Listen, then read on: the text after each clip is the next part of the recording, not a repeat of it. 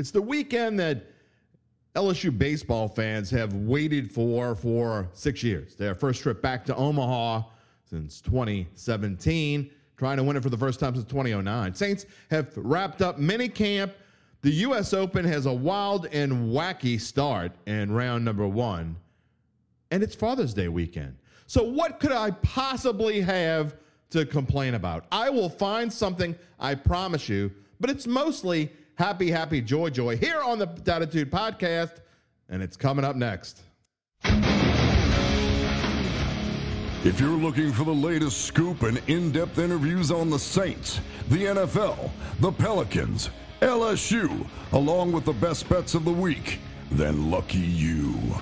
Along with high-powered, in-the-know guests who cover our teams, Jim Derry brings plenty of dattitude. And he'll always tell you the way it is, or at least the way he thinks it is. Where you at, New Orleans? And hello to all my dad friends out there who are waiting for their day. A chance to watch golf all day long and not have to hear once, are you really going to watch that crap all day long? Great day, boys and girls. Coming up on Sunday, another Dad's Day. I don't take them for granted. You never know how many you're going to get. I enjoy them all the same, you know, and you don't have to worry about it like you worry about your birthday. It's another year older when it turns your birthday. I guess unless your birthday is on Father's Day. You know, it's, oh, God, I'm older. How many years until I die? I mean, come on, let's don't lie. When you get to a certain age, that's what you start thinking. How many of these am I going to have? You don't think that on Father's Day. You just enjoy the love, the cards, the barbecue, I guess, for some of you. And golf for a lot of you. And again, you don't have to worry about, is that what you're going to do all day long? Watch golf? It's a major. They're all majors. Everything's important. Right? You know what I'm talking about. This game, it's the N B A Finals. N B A Finals, every game's the finals of the playoffs. Playoffs. See, even my wife, she can't even do it. That was a really bad imitation of my wife, by the way.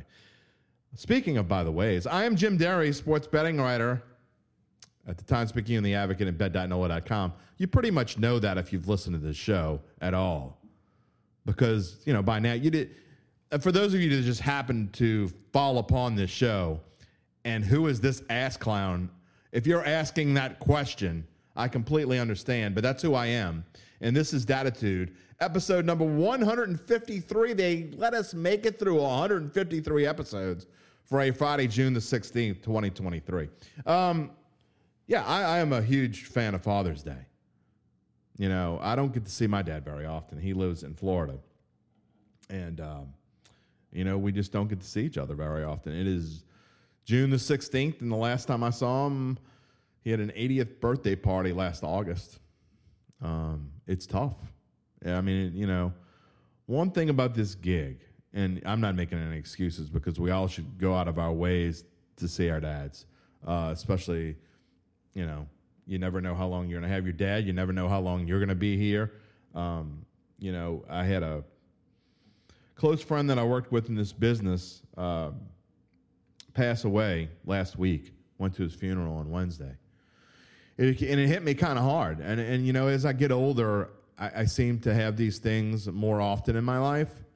But, you know, you're talking about, uh, you know, a good friend I worked with for, well, he worked at the Picayune for over forty years. I've worked at the Times-Picayune for thirty-two years this past week. And, um, you know, we worked together closely for a little over a decade in the Saint Tammany Bureau. Robert Roden was a fantastic newspaper person. I mean, he was newspaper to the core.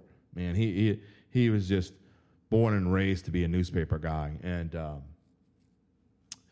passed away of a had a very rare lung infection. Had been in the hospital for, you know, for over uh, six months, I believe. He's been sick for since November, but um, he finally succumbed to it. And you know, he was a former L S U baseball player, and from what I understand, just a couple days before he died, it was. You know, watching L S U play in the regionals and um, cheering them on. So I know I'll be cheering them on in Omaha. Omaha. So, but these are the things you think about when you get when you get older.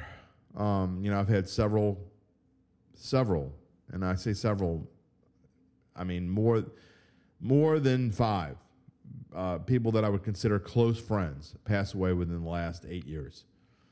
Um, you know, most of them in their fifties, uh, a couple a little bit older than that. But, um, you know, it's it makes you appreciate things like Father's Day a little bit more. So I don't want to depress you uh, going into Father's Day because it's supposed to be a happy time. And this is a it's a it's a this is a great sports weekend coming up, man. You know, obviously L S U and Omaha, and that's what we're going to spend a lot of this show talking about today. Uh, Saints finishing up minicamp.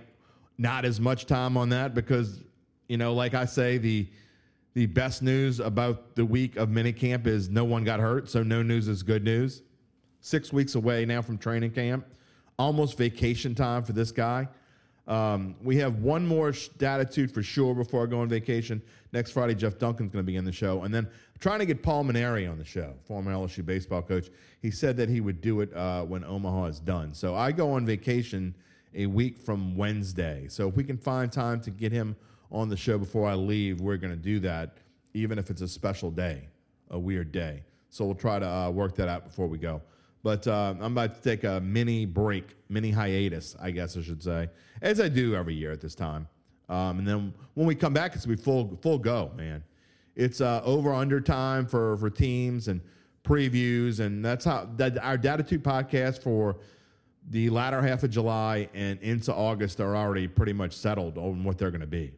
And they're going to be division previews for the most part. I'll probably have a little segment on the Saints for each one. But for the most part, last year I did them separately. And uh, it worked out fine. It was great. Had him, Adam Chernoff uh, last year. I don't think he's going to be able to do it this year. I meant to find someone else to do the over-under uh, shows. But we're going to do them. We're going to preview every team in the N F L, and we're going to do it by division. Uh, so looking forward to it. As soon as I get back from vacation, uh, that's what I'll be working on. And so, uh, but Dattitude will probably take about a about a three week break.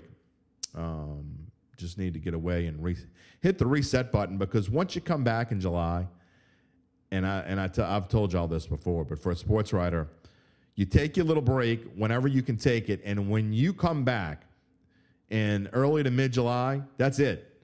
There's no more breaks. You go straight forward until almost Mardi Gras, man. I mean.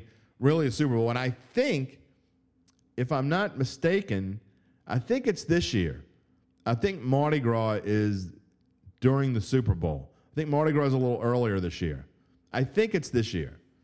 I don't know for sure. But uh, I think um, I think like Bacchus Sunday is Super Bowl Sunday. I, I'm fairly certain. So it's either this year or next year coming up. But I think it's this this next year. So that really makes things crazy. So again, once I come back, that's it. You know, they won't miss any more Dattitudes. Uh, we'll be going strong and ready to go. Um, but so I got Doug Mouton on the show today, and again, we talked mostly about L S U, and then he gives his uh, point of view of the Saints. He's been out at uh, camp all week long, so he can give us his viewpoint. He's got a it's an interesting one. It's a little different than the one I have, I think. He he has a particular position he's most worried about, and mine's a little bit different. On the same side of the ball, but uh, his take is a little bit different than my take. It was an interesting conversation we had. And then after Doug's done, I'm bringing back a segment that I used to do with the Black and Gold Today called The Extra Point. And what it is, is it's a look back in time. Uh, it's something historical, uh, and usually it's a sound clip. And, you know, when I was doing Black and Gold Today, it was a video, so I could do video if I wanted to. But, you know, for this, for the purpose of this podcast, I'm not putting it on the live uh, video portion, so I'm just going to do it on the audio. But it is a special moment uh, in time of the whatever, someday, however many years ago, this week. And the one I chose for this first one back is a special one. I'm not going to give it away just yet, but I'll give you a very good hint. It's something that happened, one of the biggest moments in L S U baseball history. Since they're going to Omaha, that was, it was an easy choice.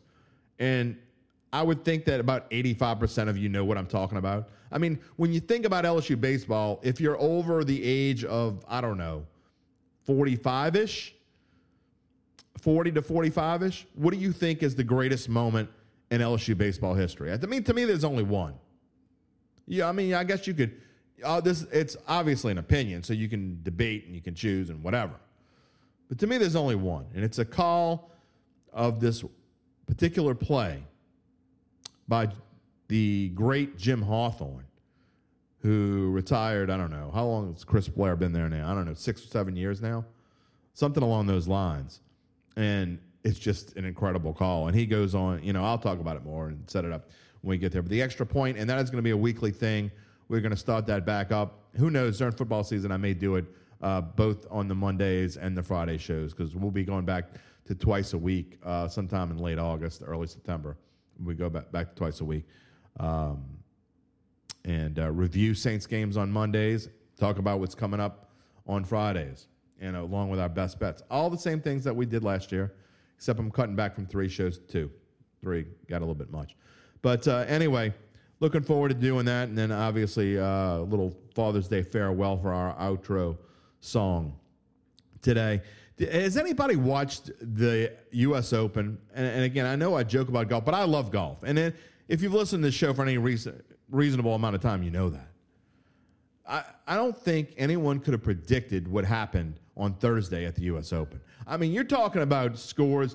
Two players shot eight under par sixty-two at the U S Open. And if you go back in time, the N B C had this graphic yesterday. It was a little more than sixty-six thousand rounds had been played, I don't know, in the last, I don't know, thirty plus, forty plus years, however many rounds it was.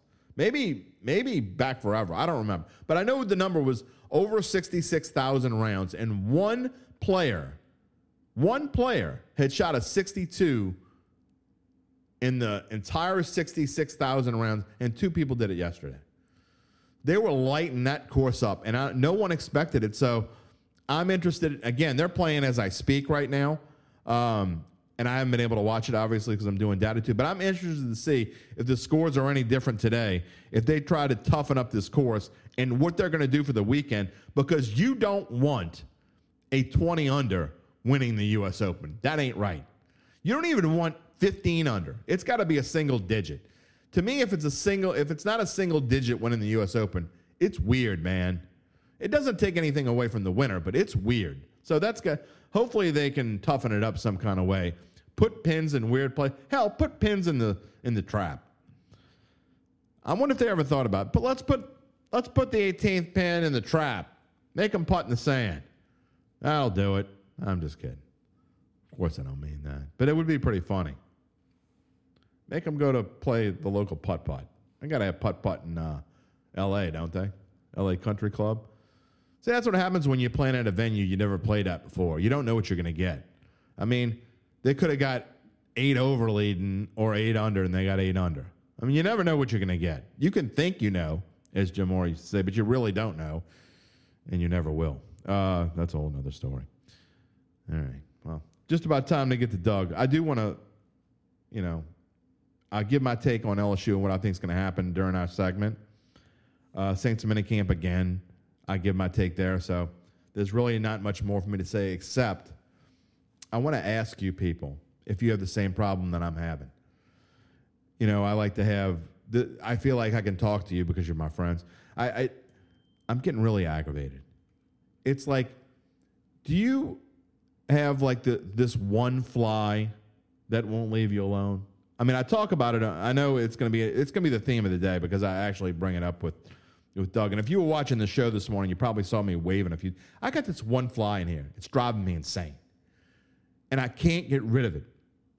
And it's like, I, I don't know. It's some, maybe it's somebody who passed away that's coming back to just piss me off for today. It's been around for like three days, and I can't get rid of it. I even brought in the little, I'm hoping this works. I tried this. I... You got the little, we had the bug zapper in the backyard. I actually went and got that thing. So I've got it in here. If you hear a zap, um, little zap, you'll know I finally got him and we can cheer together. But I, I know I'm not the only one. And I, it, it's it's this time. I know it's this time of year. You know, things are, the bugs are crazy. You come across the causeway, you get those damn mi- midges. I never even heard of a midge till like five years ago. Um, but uh, th- they just ruin your car. My wife says that my car on the outside, it still stinks. It's been like, I think it's been two weeks since I crossed the causeway, and, they, and it's still stinking up the outside of my car. We wonder why God put bugs on this earth. You know, I guess for those people who have perfect lives, you got to give them a little something to be aggravated about too. I don't know what it is, but anyway, as I usually do, I digress before I get to my guest because, you know, I want people to exercise their right of using their little thumb to move forward. What's he talking about? Has he got the Mouton yet? I'm getting the Mouton right now. Here he is. Dang it. Uh, Doug, how you doing this morning? I am good. How are you, Jim? Uh, except for my little buddy over here. Yeah. I mean, he wants to be a part of the show so bad. I don't know if he was like some kind of social media guru in his past life or whatever, but, uh, you know. In the Mouton's experience, flies come in your house one at a time. One at a time. Mm-hmm. One at a time, and they live for like a week, and they mm-hmm. don't they don't go anywhere, and they just stay in like the same area. And, you know, I got to bring the bug zapper out here or something. I don't know. Anyway, this is what we're going to talk about in case you were like more interested. This this is our, our schedule for the day. Paul Skenes on the hill in game one against Tennessee. L S U needs a hot start for sure to get going, and if they can make it to game two, they will be playing on, well, they'll make it to game two, whether they win or lose, because if they lose, they'll be playing Monday afternoon. If they win, they'll be playing Monday night. So we'll be spending most of the show this morning talking about L S U and Tennessee and then what could lie beyond. And then Saints minicamp, I always say it, when it's not August, well, late August through, I don't know, December or January, no news is good news. It's still June. We don't really want a lot, a whole lot of news from Saints minicamp. That means no one's hurt. Training camp is just six weeks away. Wait, That's I'm sorry, cool. Jim. The lower right of that graphic, it said training camp. Did it? Did I yes. spell? Oh, it sure did. See what happens when you do these slides uh, late I'm at night? Sorry. I hate. Oh. I'm like the spell police. I oh. can't. I occasionally don't put a misspelling on the air, but man, I try. Well, I'm glad you noticed that because I would have put that out. Uh, that's my main slide when I put it out to the. Yeah. The masses after we do the show. So yeah. now I'll get a chance to fix I'm here it. For you. Well, anybody wants to comment, if you're watching on YouTube or Facebook, feel free. Uh, if you're watching on Twitter, you're just going to have to watch and not be able to comment because that's where we take our comments from. And already we have some. Bookie Brown is saying L S U all the way. Okay, well, we'll see. I mean, with two in? Yeah, okay. Sorry. Yeah, all right. Spell Police says we can't do that on social media. Yeah. You type the way. I can. I'm always wrong. You can, but but sure, they typed the way they were. Too. Yeah. Trav five oh four spelled everything correctly yeah, when he no, said who dat everybody. Yeah, that's right. And Jerry's always with us. Happy Friday and who dat. And, and, well, uh, you know, and I want to say this right off the bat, Jim. I like you know because I spent the last three days at Saints minicamp. I do like the way you said that. I didn't quite think of it in those terms, but no news is great news right now with the Saints. Absolutely. Like, the, the one question. Uh, about injuries, and, and Dennis Allen said, we might have one guy we're not one hundred percent sure of, but even that one's not a problem. Otherwise, every other single person should be one hundred percent good to go for training. I'm so, sorry, for training camp. And, training. Uh, so, yeah, training so that, camp. That's awesome. So, and, and I think and I think that is that is something huge because there's some places where the Saints aren't real deep, and that's a really good thing. Anyway. Uh, by the by the way, you know, I think uh, Webster is – and Merriam-Webster is thinking about changing the way that word is spelled. There are too many I's in okay. words these All days. Right. Uh, so, right.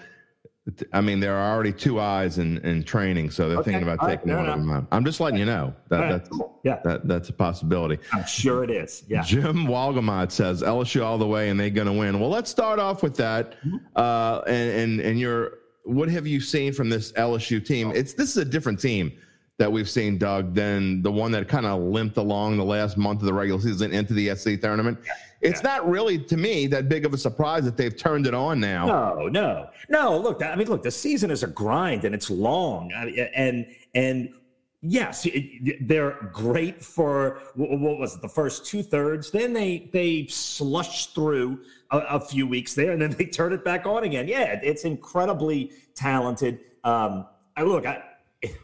as stupid as it sounds, it's almost good that they had their slush period already, because you don't want them to run out of gas now. And it's it's almost like they've now hit their second life. Um, look, I love where they stand, and I love this team, and it's it's scary because they're so good. Because look, there's eight really good teams, and anything can happen. If you lose game one um, with the bullpen as it is, you're in trouble. But man, I love this L S U team. I love their chances. I, you know, I, I love uh, what Jay Johnson's put together. I love how they approach every at bat. Um, and Paul Skenes is, you know, probably my favorite college pitcher to watch, maybe ever. And that's saying a lot, because there's been a lot of pitchers and a lot of L S U pitchers who I just loved watching. And Paul Skenes is just crazy good. And I mean, I don't know that L S U's ever had, you know, they've had some really good pitches along the way. I mean, Kevin yeah. Gausman's been pitching Look, in the majors for, for eight or ten years now. And but Gausman was great at times at L S U, but Gausman is, isn't Skenes. Gausman is more of what I would call like a nibbler. And especially when he was at L S U, he didn't trust his stuff as much. He threw too many pitches. He tried to, and, and, and he, He got himself in trouble a lot by not just trusting himself. And Skenes goes out there, uh, you know, with just this, like, I'm I'm going to come get you right off the bat. He trusts himself. And, look, I, I love everything about Skenes' approach. And, and Jay Johnson talked kind of at length yesterday about, you know, the decision to not play him anywhere else um, and to and to just let him do that, not have him right. crouching and running bases and playing first base or catcher. And look, I, all that decision and everything they put into it for Skenes was brilliant, and it worked. And look, to L S U's credit, Skenes, maybe he it's more fun to play everything, but for Skenes' future and, and for the future of his family and his family's family, like, L S U handled this one hundred percent the right way, because he's at worst going to be the second pick in the draft. And he's going to pitch in the major leagues for a long time. And and it, when you I mean, when you when you throw ninety-eight, ninety-nine, yeah, I mean, yeah. you, you're going to pitch in the in the in the major leagues, whether you do it in a you know in a in a starting role or a relief role. But I got to yeah. feel he just has the moxie and the stuff to be a major league starter. No, oh, yeah, no doubt. Look, look, like a reliever. He's going to have to find an off-speed pitch to pitch in the majors. But but here's the thing: at his floor, right, the worst that he can be in the majors is an elite closer. I agree. Like, that's the worst that can happen with him. That's if he can't develop a, an off-speed pitch, and, and it's just the hard stuff. Okay, then, then he can be the best closer in baseball, and that's not a bad career. All right, best closer. And let's let's let's. Oh, okay. He's still in college. Let's not go too okay, too far okay. there, not, Doug. Of course, but look, you said the same thing about Aaron Nola, and you can say the I same did. thing about Kevin Gausman, and you were right about them. And at this point, he's better than those guys. Especially Aaron Nola is having issues right now. He's, he's been, having issues right he's now. He's been look, so Aaron good Nola's, for so long, but Aaron he, he man, had a spectacular career. Yes, there's there's no doubt, but it's weird that he's. Uh, that he's having a little trouble. I want to talk about this college, this team. Yeah, Patrick yeah. says, uh, he says he loves the show. First he hears live. Uh, he mostly listens after the fact. By the way, we hope you still listen after the fact, because when I'm finished with Doug, I'm going to go and do my monologue, and we have a new segment coming out in the pod, uh, in the official podcast, which again comes out on all major podcast platforms. When I'm done with the show, I record my monologue and my closing. I'm bringing back something I had with the Black and Gold Today. It's called The Extra Point, which isn't very original, I understand, but it's the same concept. Something that happened in history. In fact, that we do this on Fridays, so I got a whole week to pick something, and I got something special. I'm not going to give it away, but let's just say it was maybe the best moment ever in L S U baseball history, and there's a lot to pick from. So, uh, and it's it's the call from that that that maybe best moment. You know, I'm, I think Doug knows what I'm talking about. But, but come back and figure out what it is when you come listen to the podcast later. So there's more to listen to than just Doug and I. I mean, you know, you can listen to me be a ramble on and be a jackass for about fifteen minutes before I bring Doug on. It's kind of your uh, thing. It it is. It's it's it's my shtick, I guess, to be a jackass.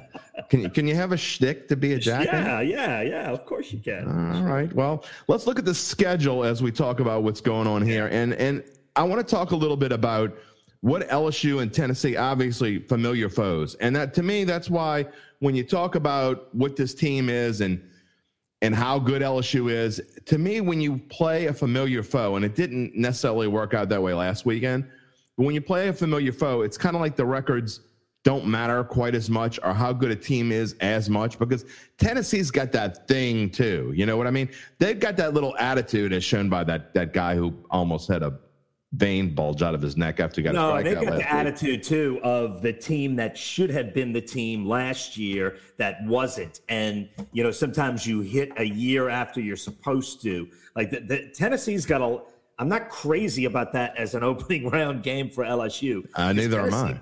Yeah, Tennessee, you, you could put an asterisk by that team. I mean, it look, this is a legitimate, could go either way kind of game. Now, look, I would never in a million years bet against Paul Skenes, but but Tennessee's not the Tennessee's going to come in here angry and not intimidated and not not overwhelmed by the situation. Where you can't always say that at the College World Series. You get a lot of new teams getting to the College World Series, and you do get guys sometimes with the big eyes and and not looking right in game one. That's not going to be Tennessee. That team's not going to be intimidated by anything. No, and I'll tell you, I not nothing against Southern Miss, but I was really hoping Southern Miss would win, you know, because, again, the fact of a less familiar foe yeah. uh, is something good. And you look at what happened the last time these two teams played. Yeah. They had a really good one in game one. Now, they haven't played since the last weekend in March, uh, first weekend in April, played on April Fool's Day. But, you know, you look at what they've done. So we're talking about, you know, two and a half months ago. L S U beat Tennessee five to two. What this all means, I don't know, because they're they're kind of different teams now.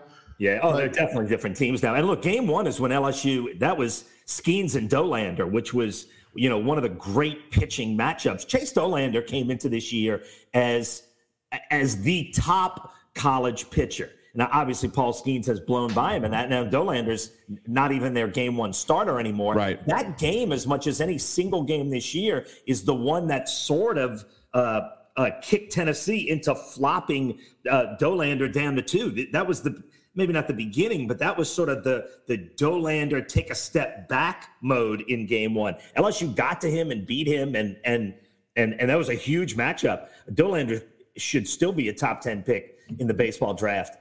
And he's not pitching game one, or certainly not expected to. So that was a sort of a landmark game in Tennessee's season. And they've won eleven of their last fifteen to close out this year. They've gotten hot at the end again now. But that, that L S U game, that L S U series, and maybe even that game might have been their low point in their whole season. So that was sort of a landmark game. And then, yeah, games two and three, you can see um, by game three is the one – you worry about not. Well, that's that's kind of the, the signature game to me of what people were complaining about with yes. this team for a yes. long period of time, and that the pitching beyond yeah. Skenes and Floyd is is a but this is a different team now.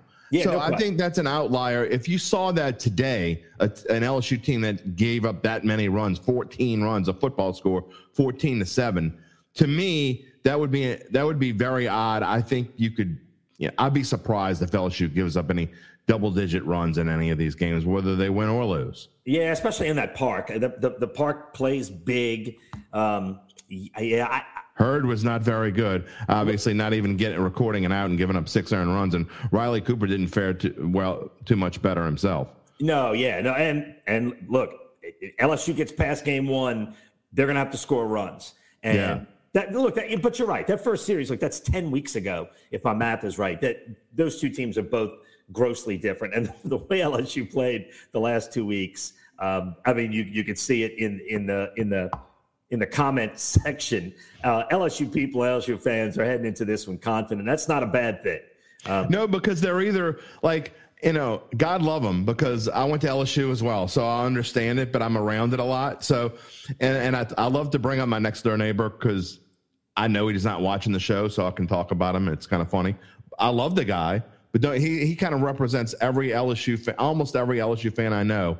When they have a little slump, oh, my God, this team was supposed to be so good. They're they're terrible. They can't pitch their way out of a paper, wet paper bag, blah, blah, blah. And then they were good. We're the best team in the country. It's amazing. Yeah. Best you team know? in a decade. Exactly. Yeah, right. Best team L S U's ever had. So which yeah. is it? You know, I yeah. want to know which one it is. Can yeah. you tell me?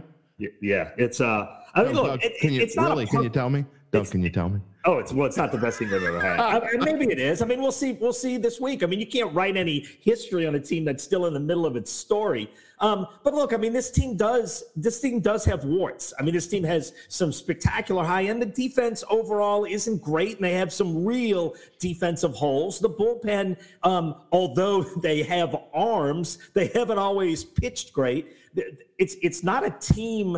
I mean, the team at this point, you can see the flaws. Now, the, the positives are um, one of the great hitters in L S U history. I would say right now, and he still hasn't finished his book, the greatest single season from a pitcher in L S U history. And overall, a lineup that can compete with any lineup in L S U history. But but we haven't written this book yet, and we don't know. So there's still some question marks, but it's not a team with no flaws. I mean, you could look at those scores and look at the E R A of a lot of the bullpen, and, and there are warts, and you can look at the defense, and the defense is not always great. I have one huge question for you. Can a team win a national championship with warts? Yes.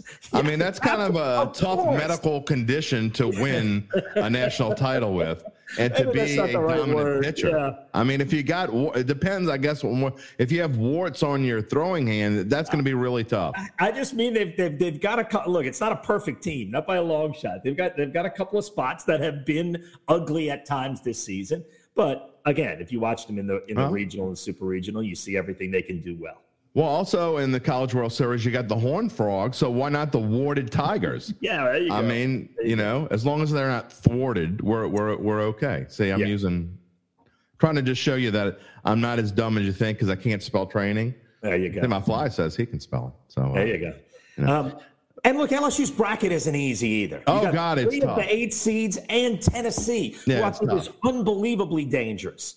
Um, and t- look, Tennessee's a team I could see losing to L S U and then fighting their way out of the losers bracket. Yeah, Th- they're that kind of team. Um, yeah, L S U. Like it, wouldn't, it wouldn't, wouldn't surprise you at all if L S U had to play this team twice. I would would absolutely not surprise me at all. And and I like Stanford and I like Wake. I mean, this is this bracket is without question uh, the harder of the two brackets. I'm not uh, a, look, I, the, for me, like I've been like writing a preview to this game for like four days now, yeah. and I have and I'm going to do it again today, and then I'm going to do it again early tomorrow. Like I, I just want to, I just want to watch the game at this point. Do, do we have I mean? any eye on the Tigers specials coming up? We I mean, not. I know. we do not. No, but no. We are we are in Omaha. No, the Eye on the Tigers specials start. Uh, that we Wait, have one for football. Don't you decide who goes where? You just not you d- didn't send yourself to Omaha? Well, seriously. Well, I'll say this: Ricardo Lecomte is our, my weekend guy. He gets married today.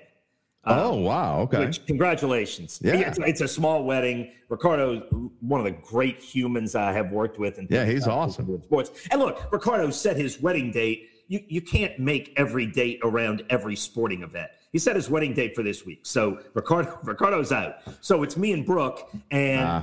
and honestly, I, I couldn't leave Brooke by herself here. Not that she couldn't handle it. It's yeah, just yeah. a lot. Well, Sunday is a thirteen-hour day. We got a half-hour, fourth down on four is a half-hour show and two long newscasts. I couldn't, and the last three days have been nine a.m. to eleven p.m. I couldn't leave her with a seventy-five-hour week. So I said, why don't you go to Omaha, and I'll handle everything here. So Jerry says, congratulations to Ricardo. Yeah, you know, yeah, yeah. Congratulations. Ricardo's awesome, and Jen, his wife, in twelve hours is awesome, too. I couldn't be happier for him. Well, that's why, you know, they have extra people when when my boss, Zach Ewing, goes on vacation. They have, like, extra people kind of watching our department to make sure I don't screw things up. um, yeah. You know, thirty-two years in the business this week, by the way, my wow, anniversary right. this week. And they right. still they still let me come on the air I don't, and do this and write. And I don't know. I don't understand it. All right, let's get to some predictions p- part of this thing. Um, you know, you talk about the other side. I'm just going to say it that I like Florida. Um, I think it's going to be tough to beat Florida. I think they're the most – in fact, I would go as far to say, you know, you could make a case that they're the best uh, just total team in this entire thing um, because they have it all. And L, not that L S U doesn't have it all, but L S U might be lacking a little bit after Skenes, especially after Floyd, when you're talking about starters. And you're going to have to be deep, a little deep here, and I think Florida has that. But their lineup also one through nine is almost, if not as good as L S U. So I, I think Florida's going to come out of the other side. L S U and Wake, I don't know that we don't know enough about Wake, but your, no, your thoughts on that. I agree. Look, well, look, I, I mean, honestly, I, L S U and Florida, I know that's twenty seventeen. I think those are the two best teams. Um, look, I, I will say, like, this isn't – there's nothing easy about this. No. Um, I, I do like it. Look, I, and I thought in the in, – um, I have thought from the beginning that the key really to making that offensive lineup really work is Tre' Morgan. To me, he's the one linchpin that when Tre' Morgan is doing things right, th- th- this team's going to score eight plus every game. And I love seeing him playing the way he is right now. Look, I, I love that L S U lineup. I love them to score enough runs for the pitching to be imperfect and to win. I will say you got to get through Tennessee in game one, and I know that they should, and I know that they're heavily favorites. The worry is that Skenes comes out in the seventh, and it's a two two game or a two to one game. Like, you need you need to get in front, and and you, Skenes needs to, to have an economy of pitches where hopefully he can go the whole nine, or at least as far as you can get him. Um, I, I, game one scares me, but I love L S U's chances. I love, I, I just love everything about the attitude of this team right now. And let, let's get them there. Let's see what pitchers can magically emerge. You see it happen. Let, let's see how that plays out. I love L S U's chances right now. I, I would certainly not bet against L S U or Florida. You're just giving the shout out to the Brother Martin dude. Yeah, I know, I know, and I, I, there's no doubt that I like him because partially because he's a yeah, Brother Martin dude. Yeah, I, I, I have, I have no, I'm not going to lie about that in any way. But I will uh, say, I find myself, it hurts me because I, I, I am so impressed with what Foster Moreau has done yeah. with the Saints, and he's a Jesuit guy. I know, but, but it's I, I, like I have to like put that aside and say. This dude, and he's looked great at minicamp. I'm sorry, I know I'm changing subjects. That's he's okay. Great at minicamp, and it is shocking for what he has gone through, not just physically, but just emotionally and mentally. And for him to be out there, I think he's going to be a major piece of this team. I think he's going to go down as one of the great additions to this team. I think the tight end position has gone from a liability to a strength. Thanks one hundred percent, not one hundred percent because Juwan Johnson's the other half of that. I think they are can potentially be a great duo that complement each other. Anyway, so I, I'm thinking well, about the okay. local guys. But, yes, I pull for the local guys. There's no doubt. And Tre' Morgan, yeah, I love the fact that he's a Brother Martin guy. He's a spectacular defensive first baseman, which does Agreed. help to, to help help to mitigate some of some of an infield that has at times not been good. Um, and and I, I love him at first base. He he he sort of helps, you know, he's a plus one. He makes every other defender in the infield plus one. You know, if, if Tommy White's a three at third base, he makes him a four because he's at first base. Um, I, I like a lot of things about this team. I like L S U's chances, but as much as anything, I just like where they are because if they play to their ability, I don't think anybody in their bracket can beat them. On Trivia Friday here, as we segue, you, uh, that's what we call a segue, my friends. We're going to segue into the Saints. But I'll, before we segue, right in the middle of that segue, by the way, which is spelled S E G U E, mm-hmm. for those for the spell police in the business. We don't have it on the screen, but I just uh-uh. you know, want to make it clear. What do Tre' Morgan and Foster Moreau have in common? And I bet you don't know the answer. I don't. No, I can tell you right now, I don't know. The answer is that I covered both of their final appearances in their respective school, high school uniforms. Nice.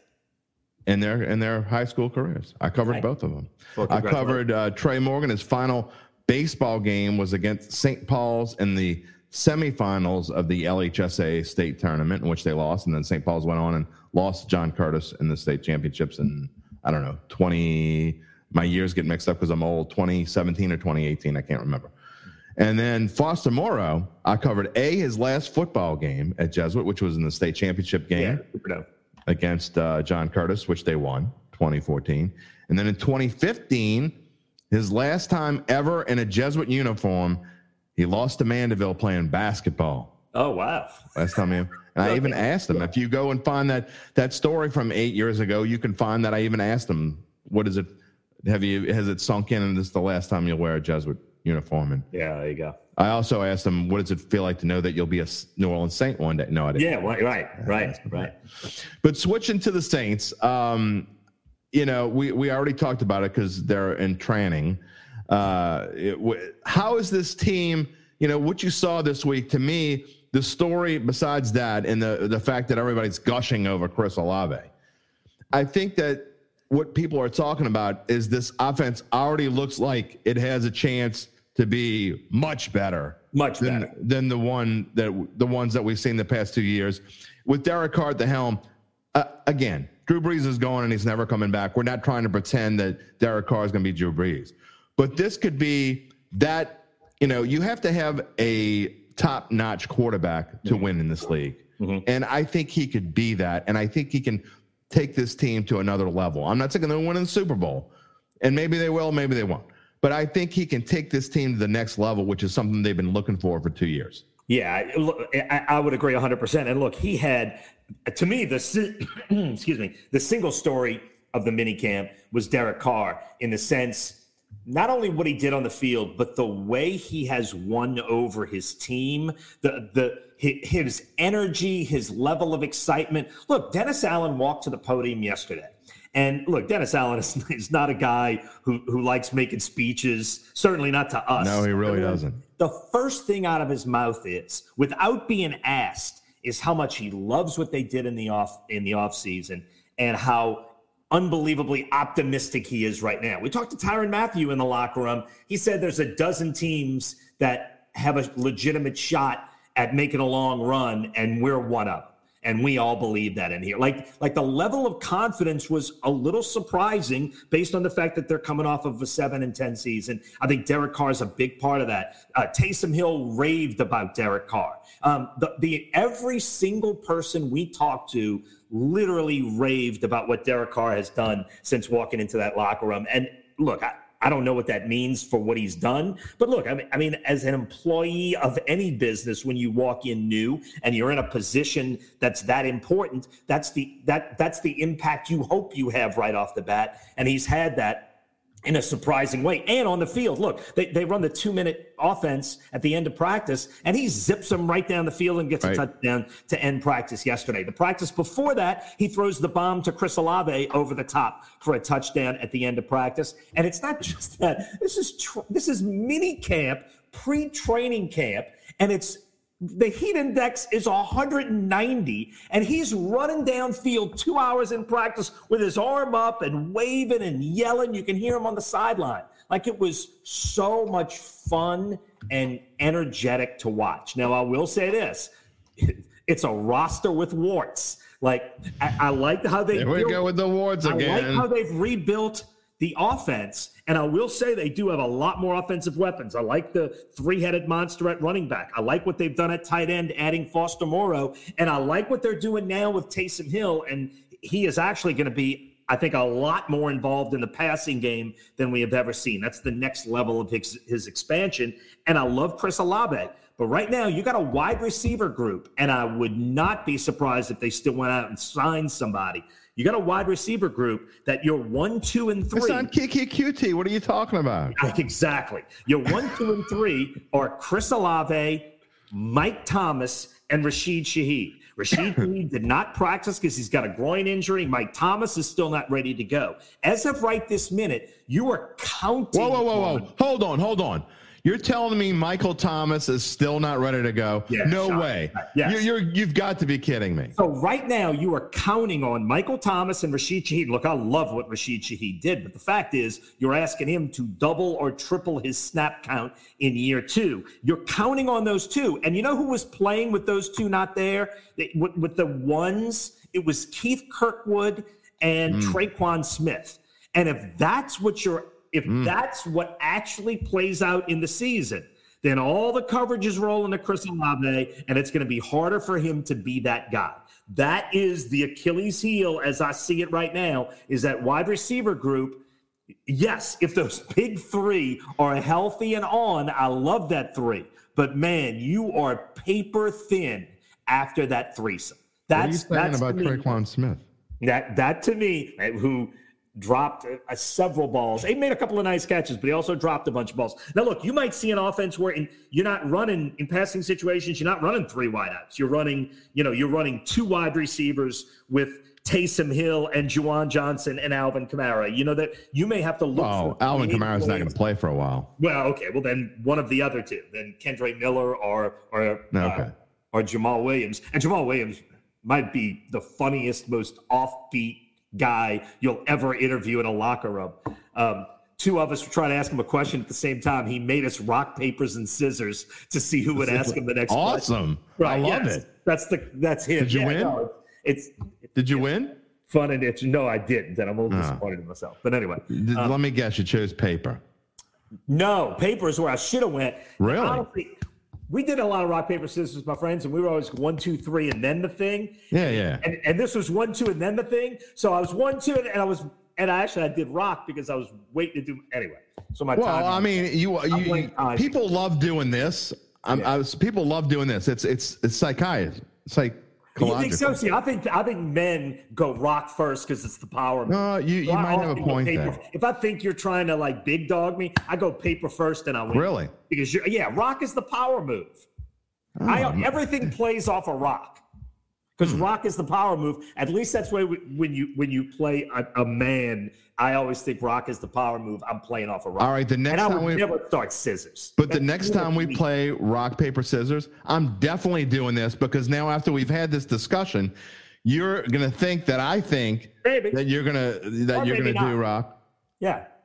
All right. Mike Triplett said the same thing, and I, I took him down quickly after the fact, but we'll see. Okay. Taking you down, anyway. down. To China. So that was the one thing that stood out to me at training camp. Well, not the, the one thing, but one of the many things that stood out is like, man, that wide receiver group is a little scary if those big three aren't right.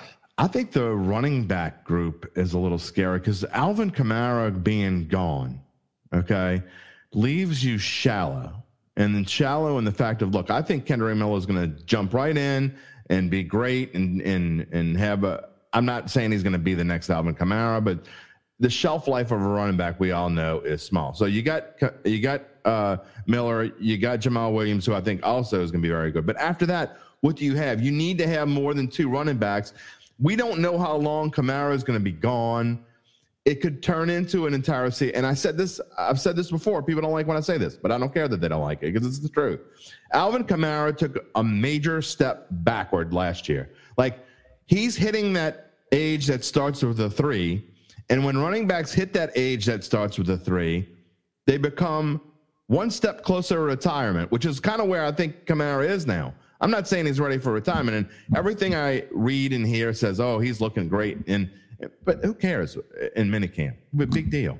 I'm just worried about if he's ever going to be effective again, even if he does get a shorter suspension than than a lot of people are thinking about. Well, I wouldn't say ever be effective again. I, I, I look, I, I'm not disagreeing with you, but I would say he was, know. by N F L standards, he was a ten, and last season by N F L standards, he was a seven. He was still a good back. He was, mm, he wasn't, he wasn't. I mean, I think look, that's a little nice. Okay, I, then I'm being a little. He nice. scored two touchdowns, and I will say, and I will say this too. I think both Williams and Miller will be extreme upgrades over anyone you had after Kamara last season. That's no question. So so you have taken a major upgrade. And if your two primary backs were Miller and Jamaal Williams, I think you'd be okay. I think yeah. and and I th- and look, a lot of us think Miller has a huge upside. I think I think if those were your two, you'd be great. And who also isn't on the field yet, by the way.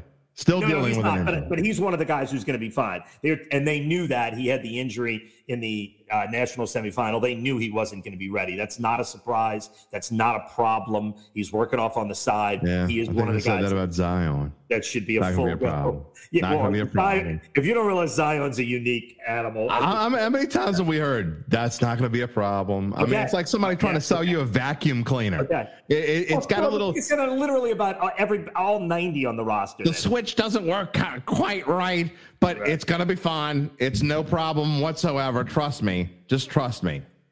Even if you only had Jamaal Williams and Alvin Kamara, that's an upgrade from last year. I mean, either way, you have upgraded that position in a big way. And and and I like Again. the threesome, and you don't need three. You're going to need two. And on a game-by-game basis, I do think Kamara is going to face a suspension. Look, my guess is, if I had to guess, that it's going to be eight games. I think it's going to be a little longer than people think. Yeah. The N F L sort of changed its rules, and, and because of that, we don't actually even know. If it's six, I think that would be a bonus for the Saints and a positive.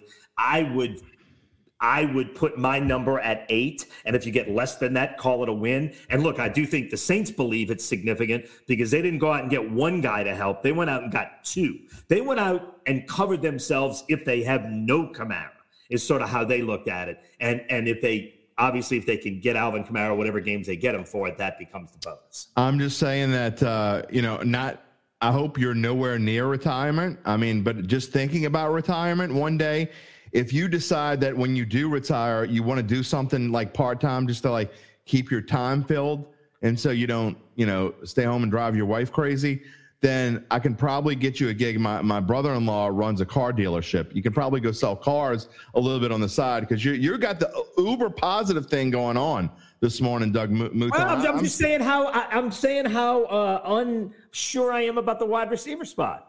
Like, oh, that's, that's, that's and I don't true. see a lot written about that, and I really f- think it should be because that spot, it, like, that's scary. Well, le- next week before because next week I believe well we got I think we have two shows left. If if I can get Paul Maneri to come on the week after, right before I go on vacation, on like a Monday or a Tuesday, uh, he has said that he's going to probably come on the show, but. Duncan's coming on next week, and it's hard to be as positive as Jeff Duncan. Yeah, I know. It really well, is. Look, and look, here's the thing, too, Jim. Like, I, like I got into this business thirty-five years ago because I like going to ball games, and I don't like going to ball games to complain and whine. Like, I, I like when whatever team I'm pulling for is winning, and I like I like yeah, I, I do often look for the bright side of stuff. I have yeah. been accused of that in the past, but. I don't think that's a personality flaw. I don't think that's a problem, as opposed oh, to being the guy who's not, grumpy all the time. It's not a flaw at all. I mean, but look, if you want to be grumpy, that's okay too. I mean, I need, you know what? I need to find a, a regular for this show that's going to just be a grumpy jackass. He's a grumpy guy. I mean, because, everything. well, that was me, kind of me during the Saints, part of the Saints season last year. Yeah, I, no, I, I, who could blame you? I mean, you know, I let him. Look, the, see, I'm, I look at myself as the middleman. I'm reality, okay? If I if you're doing great, I'm going to pump you up and say you're doing great. If you stink, I'm going to let everybody know you stink. I'm, I'm sorry. It is what it is. But I liked having a nice little balance of positive guys. I don't have enough, like, just grumpy-ass guy. Oh, they stink. L S U sucks. That's what I need on this show, Doug. Yeah, but then if you did this for a living and that's who you were, like, you'd be so miserable all the time. No. Come on. I got two kids at home. I'm miserable anyway. Not only you personally. I mean, oh, the okay. person who has that attitude would be hard to listen to all the time. Eh, I don't know. People like, you know, uh, this show does so much, and I'm not joking. This show probably does twice as well, numbers-wise, the day after the Saints lose than any other day. Look, and we look, we did a bunch of those last year, and uh, they don't want to listen when the Saints win. They don't want to hear me be happy, happy, Georgia. They want to hear me go, God, dog it, son of a biscuit. You know, yeah, I'll buy that. Yeah, I don't, I don't, I don't, I don't disagree with that. Look, mm-hmm. I thought the biggest, looking back at last season, one of one of the. Like Andy Dalton at quarterback, you were limited in what you could do. No yeah. matter what, I the agree. best you could be offensively was okay. Or maybe if he plays over his head, you could be pretty good. Like that was the Agreed. best you could ever be with Andy Dalton playing quarterback. No matter who else you had on the team, no matter who was around him, the best you were going to be was okay or pretty good, which is why all season, and I was one of the they last. They should have had Jameis Winston then. That was, I was one of the last ones saying Jameis should be playing. You weren't the last saying, one. I'm not saying it would have been better, but at least there was an upside to Jameis, that he he can fling it downfield and maybe you could be good. Maybe you could be very good. Even if it's for one week out of ten, you, you could be better than okay. And I, I do think Derek Carr gives you a chance to be better than okay. But I will say, if it's Chris Olave, Keith Kirkwood, and Tre'Quan Smith, if you rank that threesome, oh, you've got at best the thirtieth best set of wide receivers. So you better figure out ways – either get somebody else in the room or figure out ways to use your other guys Because well, that, that's where the tight ends come in, and I agree with you. Yeah. that. And then that's when throwing out of the backfield and going back to that screen pass. And I think Derek Carr can, can pull off the, the Drew Brees screen pass a little better than anyone that has played that position since he left. Um, yeah. And that that's one of the plays I think this team is missing. Yeah, no doubt. And and he can get the ball upfield. And I think that has to be a – look, if you if you – actually do get Rashid Shaheed back healthy and you have Chris Olave and you don't throw deep a certain percentage of times, then you're not playing to your strength because those two guys can go and let them do that. And we saw that in mini camp already, again, just a little bit, but it was fun to see an offense that was sort of breathing a little bit as yeah. opposed to last year. We saw an offense that was sort of suffocating on itself. Well, this is probably the last time you and I at least will speak on a live setting where other people can hear us uh, until preseason-ish. Uh, so let's just take a quick look at the schedule. And, you know, what is your – I don't think I ever asked you this. I don't remember – I know you've been on the show within the last few months, but what do you think uh, – you know, to me, having the easiest schedule in yeah. the N F L, but yeah. there is a caveat with that, that to me it is a brutal stretch of having to go on the road four or five games. And not only that, you know, five of seven games, and one of the games at home is on a Thursday night. You know, you go from October the first yeah. until December the third with just one Sunday noon home game, and that is a big deal to me. I know it's it's technically easy, but it's I don't think it's as easy as it looks. No, it, it's a stretch, and it, and it's interesting that the stretch comes early. I mean, you hit that stretch right right off the bat. Um, yeah, yeah, you you got to get game one. Um, then the stretch hits. Um, and look, it's it's so hard, though, to look at a schedule and know what you're going to get. I mean, look, like Tampa in week four could leg- Tampa could legitimately be They're one awful. of the worst three or four teams in the N F L. Right. They so, could be the worst and, team in the N F L. They, literally, they could be. And and then Houston two weeks later, are they going to be much better? And, and you know, they're they're – a bottom feeder. Look, New England could be a, a bottom feeder this year. Like, like it's it's hard for me. I, I, I need the preseason to sort of see where everybody is to exactly. I mean, look, you you look at the two words green and then followed by yeah. Bay, and you immediately think, oh my God, that's a really good team right off the bat. But but is Green Bay a really good team this year? I think so, they're going to be better than people think they are. I, I Jordan do too. Love, I think, is going to be way better than people think he's going to be. But we need to we need to shake we need to shake things up a little bit and see where it stands. But you're right, five out of seven on the road right off the bat. It it is is a tough stretch to start the season. And the Saints are part of, and I've said this before, three straight home openers to start the season. Their own, Carolina's, and Green Bay's back to back to back. You know, obviously your own, great. You're starting the season and you're starting it in the dome. But then you go to Carolina on a Monday night. Mm-hmm. Uh, as part of a Monday night doubleheader, and then you Jordan Love's home opener as the starting quarterback at Lambeau. Not not necessarily an easy task. You got no, to be at least two look, and one there. Look, I had you on fourth down and four, and I love the breaking out the quarterbacks that you did, and I love yeah. I loved your schedule breakdown. Um, I think the Saints are set up for success. Look, I, when I look at the Saints team, I do like them better than last year. And I think they can be a pretty good team, and I certainly think they can compete for a division championship. At this point, do they look like a Super Bowl team to me? No. Um, but we'll see. I mean, we'll see how it plays out. I, I, I, I like what they've done.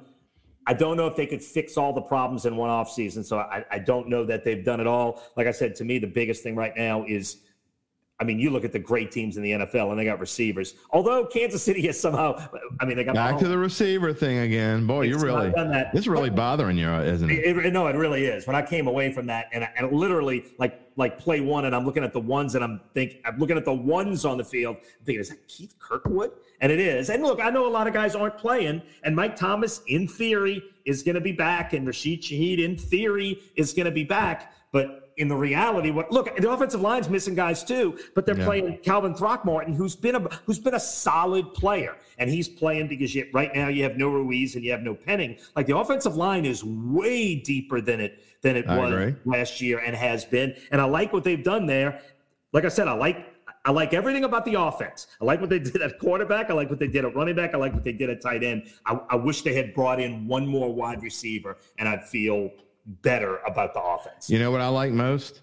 I like the fact that when Jeff Duncan polls the media this year, there is zero point zero percent chance that he's going to get what he got last year. And that was all twenty-seven people saying they were going to go over the yeah. win total yeah. that was projected for them. And that was an automatic, you're screwed kind yeah. of thing. Yeah, when twenty-seven probably. Out of twenty-seven media members agree on something, it's yeah. one hundred percent doomed to fail, and there's no way they say over nine wins this year. I think it might be split down the middle, or at least sixty forty. Yeah, I would agree. I, I, th- I think you'll hear a lot of nine and eights. Yeah. Yeah. I think you'll hear some eight and nines as well. You might. Oh, yeah, for sure. For sure. Look, yeah. I mean, uh, we, we need some more pessimistic lots. Factor. What's that? Again, we need some more pessimism. I mean, I don't want all yeah. roses and sunshine. I get you know, I, I need I need some people to tell me. Back? Yeah. Yeah. Oh, well, I, I wouldn't go that far. He was texting me the other day. Whew, man, asking me about boxing. I guess he's getting in, into that yeah. now. Yeah, he's been at the Regis. Uh, I've seen Ted at the Regis uh, press conferences. The old picker. The old picker. Um, all right. Well, would you, you got any vacations planned uh, coming up or anything like that? My wife and I just got back. We did... We did. Oh, that's right. You did. Yeah. You went to the.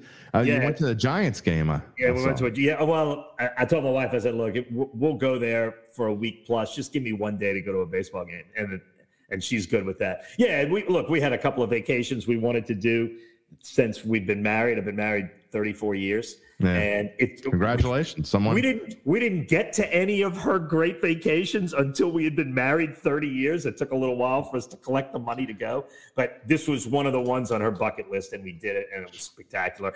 We drank all the wine in wine country. Um, all I of think, it. I I feel like we drank most of it, and they have replenished. I think by now. Is but, the hangover almost ooh. Gone? Yeah, oh yeah, yeah. But man, we hit it hard. I'll say that. And we were amateurs. The first day was a six glass. First one we went to, six glasses. They were almost all full. You drink six glasses in an hour. Yeah. So we stumbled out of our first tasting like amateurs. Oh, you know, I, my dad took me, and I talked about this yesterday, so that's weird that this comes up two days in a row. I guess Father's Day is, is, is Sunday. But my dad took me my senior year. He took me to San Francisco.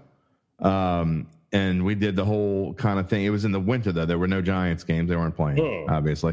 However, we did go on a, a wine tour, and at me as a sixteen-year-old, I was sixteen years old as a senior.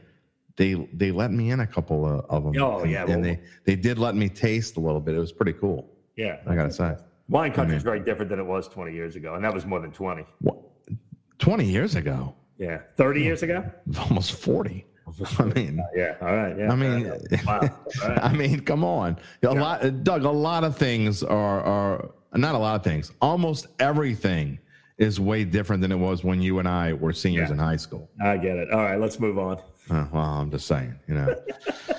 Always fun to have you on this show, my friend. Yes. Um, oh, so, so, so does L S U win it all? What do you think? I, I want to hear from you because you you're big on making me make a prediction and then criticizing me later.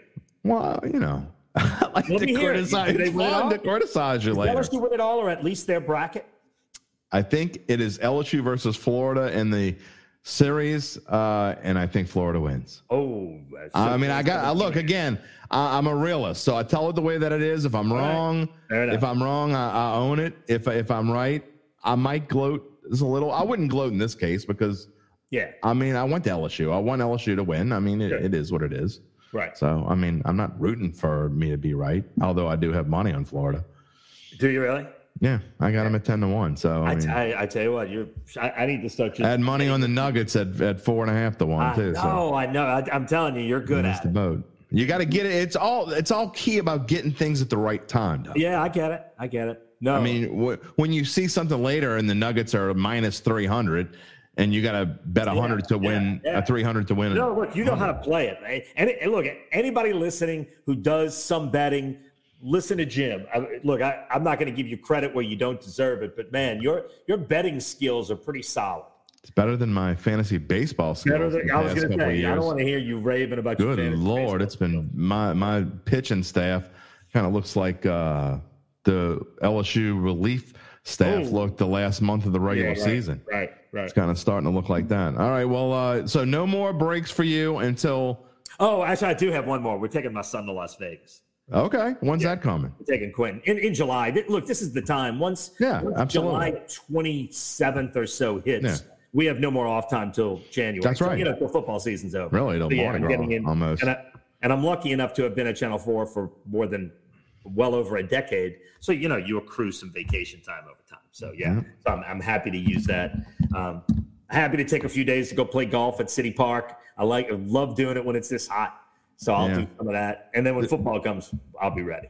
Well, you know, thirty-two years uh, for me at Times-Picayune, although, and this is no knock on my employer whatsoever. It is because it was, you know, my old company was sold to this current yeah, company. Yeah, and yeah. I was one of the very few lucky ones who, who was brought over to this company, but you know, you start over when you, when you oh, do a, a new company. Oh, so, I didn't know that. Yeah. So I don't have as much vacation as you do, even though I've been in with the right. same company technically right. for thirty-two years. Wow. Uh, yeah.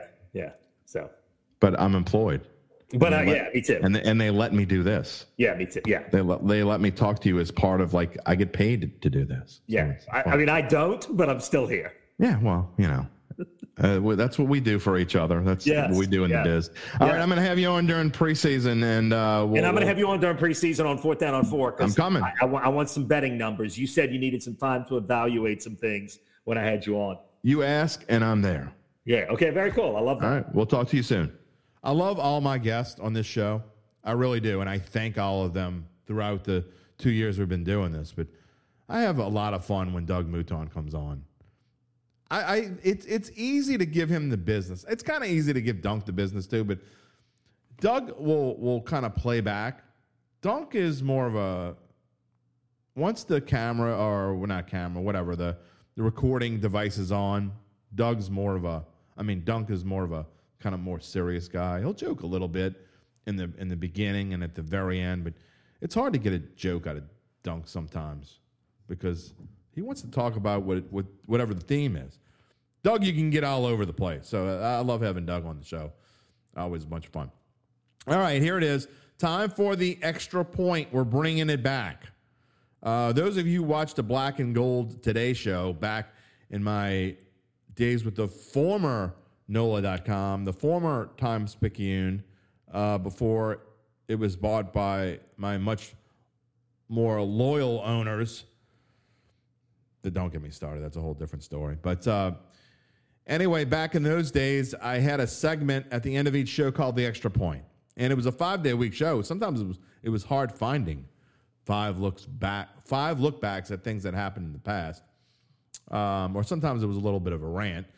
But this extra point is going to be back kind of what it was intended to be, and it's going to be something historical that happened, uh, some special event that happened whatever this week in time was. And this particular one to get us back started is one that most L S U fans are familiar with. It is, I think it was twenty-seven years ago this week, and it was the home run of all home runs. It was no, there's no question. It's the biggest home run in the history of L S U baseball. And with all the home runs that have happened with this program, I mean, to say it's the biggest, sometimes you have a debate on, you know, if you talk about greatest touchdown passes in Patriots history or whatever, um, you go through and, you know, biggest shots of Michael Jordan's career. You could think about a bunch of different ones, right? Well, there is no question with all the home runs that L S U has hit throughout the years that this is the biggest home run. And it was hit by Warren Morris. It was the only home run he hit in nineteen ninety-six. twenty-seven years ago this week, Warren Morris hit a home run that led L S U to the national championship. And here it is as called by Jim Hawthorne, former L S U play-by-play guy, just fantastic play-by-play guy who retired a few years ago. Love Chris Blair. He's been on this show before. But uh, this call, and you could tell it really, besides the fact that it's a game-winning home run, but a, by, of all people, a guy who had been injured for a lot of the year and was hitting his first home run of the season, to come in this form and fashion, I don't think he could have done any better job. Let's listen. And it's up to Morris, who has doubled, singled, got on in a fielder's choice, scored three runs, and struck out. Now it'll take a base hit, an error, a wild pitch, or something. The scratch by Mars on the pitch. Swung on and hit the right field. That's way back there. Way back there. Hold on. That is win. That is win. Oh, man. It's a two-run home run. And the Tigers in the national champ. I don't believe it. It's first home run of the year. Holy God. Oh, man.